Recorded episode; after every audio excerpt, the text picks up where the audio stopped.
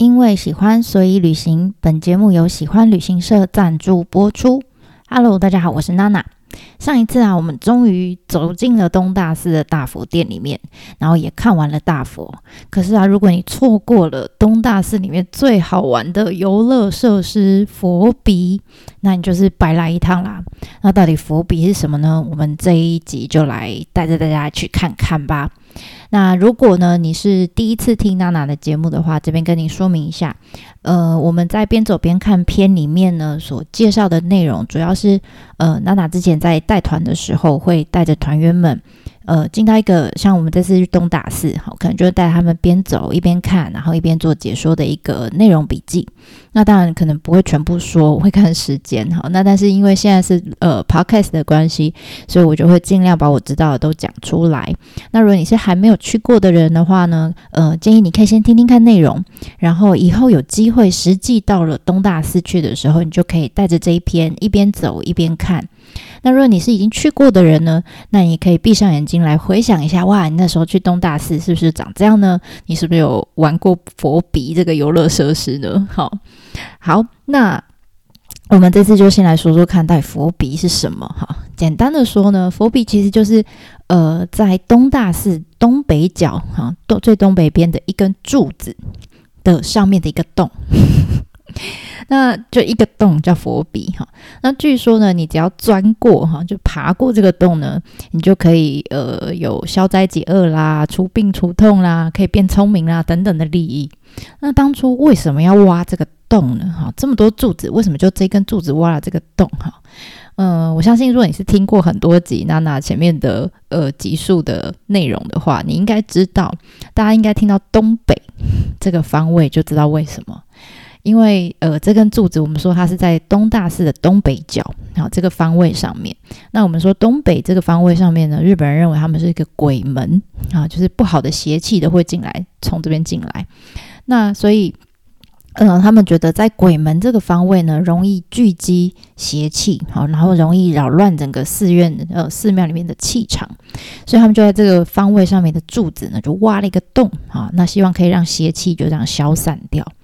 那现在日本人也很可爱，就不知道到底是谁发现的。他说：“哇，这个柱子上面这个洞的大小，刚好跟呃我们刚刚看到那个大佛的鼻孔一模一样大。哎，还真的，他们有人去量，差不多。好，这这就是 这大小差不多，我觉得太可爱了哈。所以他们就把这个游乐设施呢，就取取了一个名字叫佛鼻孔。”佛的鼻孔，OK，那再加上呢，呃，其实日本过去的一些山岳修行者，好，我们说修验道等等，他们的这些修行的人，他们会有一种叫胎内咕咕里，好，就是胎内钻，他们就会看到山里面那种很小的缝缝啊，或是有洞窟的时候，他们就很想要钻进去再钻出来，这样，那他们就。因为里面很可怕嘛，看起来那个洞很小很黑，那他为了要克服自己的这个恐惧，然后透过这样钻进去再钻出来的过程，就好像呃去到了另一个世界啊，或者是去地狱走了一遭一样。通常在这个洞里面，他们就会做一些地狱的那些很可怕的画面，可能图画啦，或者是一些人偶给你看。然后经过这一招，你就觉得很可怕。但是呢，透过这样子钻这种狭小的地方呢，钻过去之后就可以达到晋升，然后出来之后你就会有一种重生的感觉，哈，所以这是他们以前呃这些山岳修行者的一种习俗。那可能跟东大寺这边就呃有点。怎么讲？影响到了哈，就结合了。所以东大寺的版本就是从大佛的鼻孔里面钻出来以后的自己，就是一个全新的自己啊！我觉得很有趣。然后再加上后来的人就慢慢呃多给他了很多就是利益哈，比如说你钻过去你就可以消灾解厄啦，钻过去你就可以你的病就会好啊，然后你就会变聪明啊等等的。所以这边就变成一个东大寺里面超有人气的这个游乐设施。好，那当然，现在因为疫情的关系，然后也有考生嘛，哈，最受这些人欢迎。他们很你会看到很多学生的那些呃休学旅行，一定他们都会去排。好，然后或者是老人家，哈，当然老人家你要顾一下你的身体，好不好？不要不要硬撑。好，那年轻人的话，呃，有些人像我之前带团员，他们说啊，我是男生，我这么大一只，我过得去吗？哈。呃，不用担心，来让我来教教你哈。听了这么多，你应该也这个在排队，你也排到了吧？哈，来换你上场的话，你就不要担心，你不用害怕哈。目前我还没有人因为卡在，我还没有看过有人因为卡在里面要上过新闻的哈，所以就是有技巧的哈。所以呃，我们来试试看好不好？如果你现在就站在佛笔前面的话，来，呃，首先你需要另外一个人，好，另外一个人帮你站在鼻孔的另外一侧，好。然后第二个呢，请你跪下。在佛的鼻孔前面跪下，那因为这个呃佛的鼻孔这个洞啊，离地面非常近，好，所以你一定要跪下来。然后呢，把你的双手举高成万岁的姿势，就是两手举高，然后呢，就直接把手放到洞里面去。这时候你要侧身，好，让自己的肩膀的两侧刚好放在，因为这个佛鼻孔是长，其实它是有点长方形的洞，哈，所以呢，你就让自己的。肩膀的两侧刚好就对在这个鼻孔的斜对角的两个点，然后这个时候呢，请刚刚我们不是安排一个接生的人吗？请对面那个人呢拉着你的万岁手啊，把你拖出来。你只要身体有点呈斜对角的方式进去，通常都出得来。好，那小朋友当然就直接爬过去就好。我现在讲的是大人哈。那那个接生的人帮你拉出来之后，通常你就会倒在地上，然后。可能周遭人都在狂笑，你自己也在狂笑哈。但这时候一定很开心哈，恭喜你完成了，你不会得新冠肺炎了。好，你会长智慧。OK，好。那这样子的游乐设施其实很多人在排，好，所以一定要体验一下。那按照这个呃游乐园哈，比如说迪士尼乐园的惯例，通常你在玩完这个很人气的游乐设施之后啊，通常大家都意犹未尽，对不对？这时候也是你意志力最薄弱的时候，所以日本很聪明啊，他们一定会把纪念品的那个贩卖部就放在游乐设施的出口。比如说你刚刚玩过什么米奇的游乐设施，你一出来看到米奇你就想买，对不对？那这边也一样，你刚刚钻过佛笔了，好，所以呢，你一钻出来之后，呃，再走没几步，你就会看到哦，那个大佛殿的纪念品贩卖部就在这里啊，好。举凡什么玉手啦、佛珠啦、奈良鹿的娃娃啦、明信片啦、书签啦，全部都有在卖。好，那这时候就记得哎，可以采购一下。那如果你错过了也没关系，好，等一下出口的地方还有一间卖店啊。你看是不是跟迪士尼超像？迪士尼要出去之前，不是也有很多卖店集中在出口前面？对，好。那大家要记得，出了迪士尼。好，不是出了东大寺之后，好那个付费区域之后，外面卖的东西跟里面的东西那个限定商品就不一样了。好，所以记得里面看好就是的这个呃下下好离手，好就记得要买了。好啦，那我们跨出大佛殿，你买完纪念品跨出大佛殿之后呢，我们会走下阶梯嘛？因为你刚刚是走上阶梯来的。那走下阶梯之前呢，我建议你先还是先等等哈，你先看看你的左手边，哈，嗯，你左手边应该在大佛殿的外面，还有一尊哈穿着红色衣服的佛像坐在那边等着你，好，那这个佛像我觉得也很可爱，我都说它是东大寺的吉祥物哈，虽然它长得有点可怕，但是呢，这位我们穿着红色衣服的佛像，好，我们称它叫做冰头路尊者，好。那呃，这个这个佛像其实他是释迦牟尼佛的一个弟子啦，哈，然后也是十六罗汉里面的第一名的好学生，好，什么叫十六罗汉？哈，如果把这个成佛的这个修行之路比喻成 Pokemon 的话，哈，所以十六罗汉呢，就是修行者在进化成如来佛跟菩萨之前的版本，就还没进化的版本，好，但是已经快了，好。那这位冰头卢尊者很可爱，他的攻击大招是什么？呢？就是狮子吼。那因为呢，他就是滥用自己这个狮子吼的这个神通大招，所以啊，后来啦就被这个呃释迦牟尼佛给轰出去了。好，那被赶出佛门的这个呃冰头卢尊者呢，他最后当然就是改过自新啦，然后。他就开始到处为人家治病，哈，看到有生病的人就帮他治病，那希望可以将功赎罪。所以啊，在东大寺里面，他就佛像就被摆摆在那个佛堂前面，那让来参拜的这些信徒们就可以。摸它，哈，抚摸它。据说你就是呃哪里痛，你就可以摸它哪里。譬如说我膝盖不好，我就去摸它的膝盖；而我的胃不好，我就去摸它的肚子。这样子，那这样子就有触摸佛像而获得利益的佛佛像，我们就叫做这个呃抚佛抚抚摸的抚，哈，抚佛。那但是问题来了，如果你实际到现场，或者你现在就站在他前面，你就会发现。哇操！他做的超高的哈，你你如果今天头痛，你是摸不到他的头的，你再怎么摸，你就只能摸到他的脚而已哈。我觉得有点整人，anyway，但是你就是可以看看他，因为他毕竟是吉祥物哈，坐在那边很久了。好，好啦，那以上我们大概呃从前面几集带着大家从南大门开始哈走，然后一路走到大佛殿里面逛了一圈出来了。那基本上整个大佛寺的呃精华区域，我们已经。走的差不多了，好，那如果你的体力或者是你的时间还足够的话，那娜娜会建议你呢，呃，在走出东大寺的这个付费区域之后呢，呃，可以你要回去的话，就是往右转，那沿着原路回去。那如果你要呃还有时间的话，你可以左转，好，继续往二月堂的方向走一走，好。那如果你不知道我在讲二月堂在哪里的话，你可以上我的方格子板，上面会有地图，好，或者是你已经去过，你大概就知道我在讲哪里。那你左转之后呢？这时候你眼前应该会看到一个鸟居，好，这个是呃呃后面有一个叫首呃首相山发八幡宫的一个鸟居。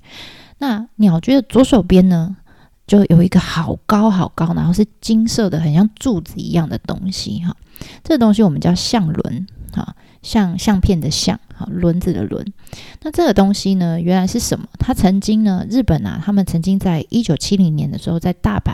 办过一个日本的万国博览会，那我们就叫它大阪万博哈。那在大阪万博的时候呢，他们当初啊，在呃会场里面就盖了一个哈，就仿造复原出一个呃东大寺最初版本的时候，我们不是说它最初版本旁边有两个七重塔，它不是五重是七重，非常高。那那个时候的文献说，哦，这个七重塔有八十六公尺这么高。当然，他们因为内部详细的他们不知道长什么样子，所以他们只有复原外观。然后呢，最酷的是他们在里面，在那个七重塔里面就放电梯在里面。那那时候去参观的民众就可以搭到顶楼，好，搭到那个七重塔的那个顶楼去，然后去看整个呃万博会场的风景。这样，那这个呃七重塔后来好，因为。他们曾经就在万博会结束之后，他们后来曾经挣扎过，要不要把这七重塔直接搬到东大寺，搬回来东大寺就直接放在旁边了。但后来可能因为工程太浩大还是什么原因，我不知道。总之后来他们没有把塔搬回来，他们只把这个塔顶上的这一根，好，我们叫相轮的东西给搬回来。光这个相轮就已经二十三公尺多了，好，就已经那么高了。所以可能想必整个塔要搬回来会花很多钱吧，我猜。然后觉得最有趣的是，他们后来啊，在十年前，哈，他们大概十年多前吧，二零一零年左右，哈，他们就继续在，其实他们持持续的有在挖这个呃东大寺的遗迹，然后在做研究，他们就发现说，哎，不对，这东大寺原本的版本，哈，可能比他们在万博上面复原的版本还要再高，可能有高到一百公尺左右。我觉得以那时候的技术来说，可以造出这么高的是木造的这个七重塔，我觉得蛮厉害的哈，蛮不可思议的。所以，嗯，也还好那时候没有搬回来哈，要不然那个高度是错的。那当然，现在他就把这个香轮就放在这边做展示哈，所以大家可以看看它。好了，那穿过这个象轮，穿过这个鸟居，我们大概会走一段路啦，就是有有时候是平地，有时候是楼梯。好，那 anyway 就是一直往上坡，它沿途都有指标，我们就会来到二月堂。好，那东大寺的二月堂呢，其实它是在大佛殿东边的一个小山坡上面。好，那里面拜的是十一面观世音菩萨，是一个密佛，所以你平常去其实是看不到它的脸的。好，它是密佛，它有特定时间才会打开给你看。那这个地呃，这个呃二月堂，其实它最早在西元八世纪就盖好了，但后来因为火灾被烧掉了，好，所以我们现在看到的是呃十七世纪左右重建的版本。那它为什么会烧掉？我们等下会讲，我觉得蛮瞎的。好，Anyway，我们现在看到的是大概这样是多少三百多年前的版本，好重建的版，那也很久了，所以呃这个二月堂它本身也是个国宝。那你乍看之下，你会觉得哦，它长得很像清水寺，好，因为它跟那个清水寺的那个清水舞台非常像，他们都一样是呃有点在悬呃坡上面，哈，悬崖上面的感觉，所以他们这种舞台的这种呃制造方式、建造方式，我们叫悬造，悬吊的悬，哈，悬造这种方式就常常在比如水池边啊、悬崖边，或是坡度比较陡的山坡上面就会看到。那一样，因为它比较高嘛，哈，所以我们只要上到那个本堂的回廊上面，就可以俯瞰整个东大寺跟这个奈良，非常漂亮。好，所以我非常建议，虽然我知道你很累哈，但我真的非常建议可以上去看看，而且这边人会人潮比较少一点，会比较安静。好。那通常我们爬到这边都会想要 hill 串起来，因为很累哈。那刚好呢，这边我觉得安排的非常棒哈。我建议大家可以到呃二月堂楼梯上去，旁边就一个小小的茶室，叫龙美堂。呃，青龙的龙，美丽的美，好龙美堂就小小一间一间小店哈。那它里面就会卖一种叫绝饼的东西，那它会配抹茶，这边一个 set 这样。那呃，那个绝饼其实就是一个。有些人可能有吃过，二月呃，在东大寺那边也卖很多，就是一种呃糯米粉加蕨粉做成那种日式点心，它吃起来有点口感有点像呃介于果冻跟马吉之间，我很难形容哈。然后通常上面就会加黄豆粉，然后浇上那个黑糖蜜一起吃。你可能如果去像我前几天去吃那个猪排，它也会有点心，有时候也会拿出这个东西来，好。那大家如果到那边累了，好，到二月堂那边累了，刚好可以休息一下，好，那一边休息一边吃绝饼呢，一边听娜娜来说一下有关二月堂的故事。好，二月堂也很可爱，有好多小故事。那第一个呢，呃，等一下我们去二月堂那个呃走廊，好，回廊上面拍，他他大家都会在那边看风景嘛，所以都是想要在那边拍照。那大家在那边拍照的时候，你就会发现，你不管左闪右闪，怎么闪怎么闪啊，你就会发现。啊，这美景哈，一片美景的正前方就有一棵好大的树站在正中间，你怎么样就是闪不掉它。然后他就觉得，啊，娜娜这棵树好挡路啊，哈，挡住我的风景，我怎么拍？你现在去看很多人在拍东大寺二月堂的照片，大部分都没有拍到这棵树，因为他们大家都觉得它很挡路。但其实我跟你讲，这棵树是有来头的啊，这棵树叫梁变山。大家如果有印象的话，我们之前有提到梁变这个人，好，我们还有教大家记得他的名字，对不对？好，他就是东大寺的初代第一代的住持。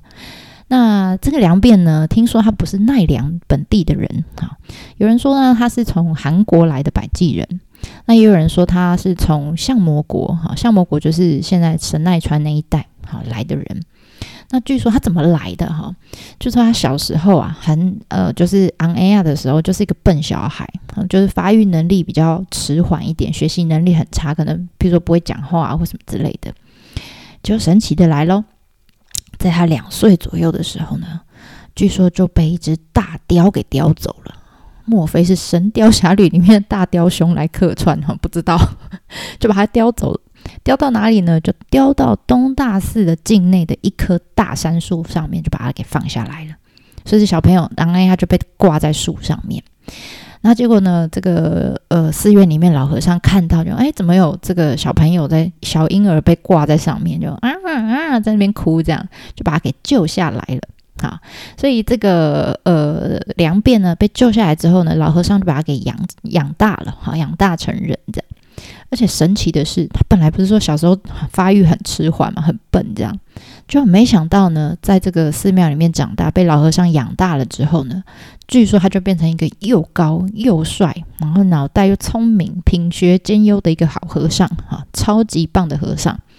然后，所以后来就被圣武天皇，就是盖东大寺这个天皇就相中了，所以就选他来当做自己的贴身的御医哈医。医生哈，还有当做这个金钟山嗯金钟山寺，还有东大寺的这个住持，所以换言之呢，我们这一棵 前面认为它很挡路的这个大杉树啊，其实就是当初梁变被这个大雕丢弃的那棵树。所以这是非常重要啊，梁变是非常重要的人，对不对？所以这这一棵树啊，这么长，从从那个奈良这个东大寺创建到现在这么长一段时间里面，它当然有枯死过哈，可能也有被台风吹倒过等等，但日本人还是想尽办法把它重新种回来 啊。所以我们现在看到这个横挡路的梁变山已经是第三代了啊，好像是昭和时代建的，所以他们。一定会把它种回来，一定会挡在那里。你拍照的时候就顺便把它拍下来吧，它很重要的，好吗？好，好，那接着呢，我们再来聊聊另外一个有关二月堂的故事，哈，也是一个嗯传说吧，可是我觉得也蛮可爱的。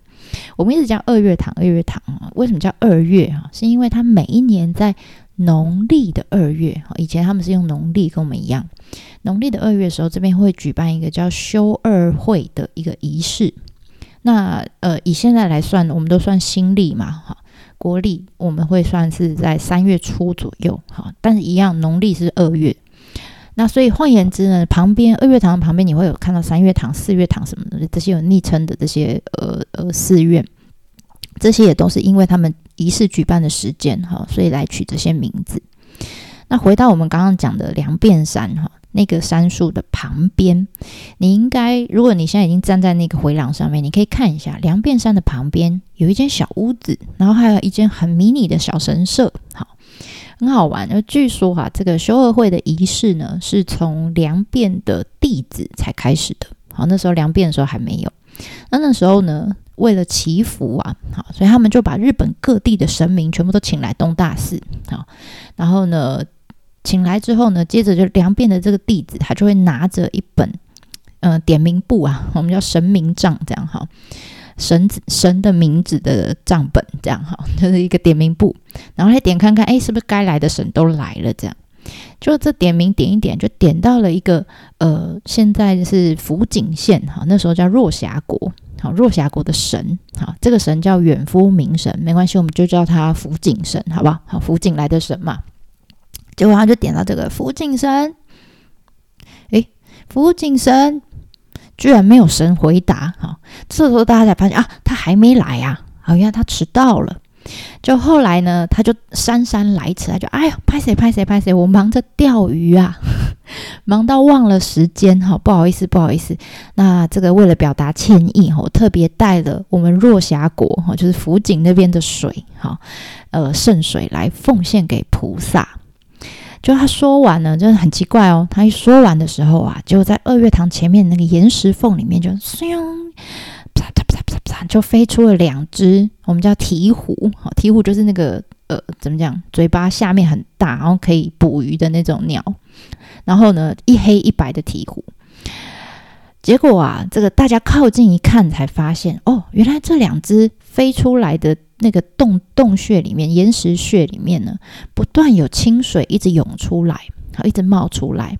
所以啊，从此之后哈，每一年农历二月，他们就会从福井县的那边的有一个叫神宫寺的地方取圣水，然后花十天的时间把水从福井县送过来这里，然后奉献给菩萨。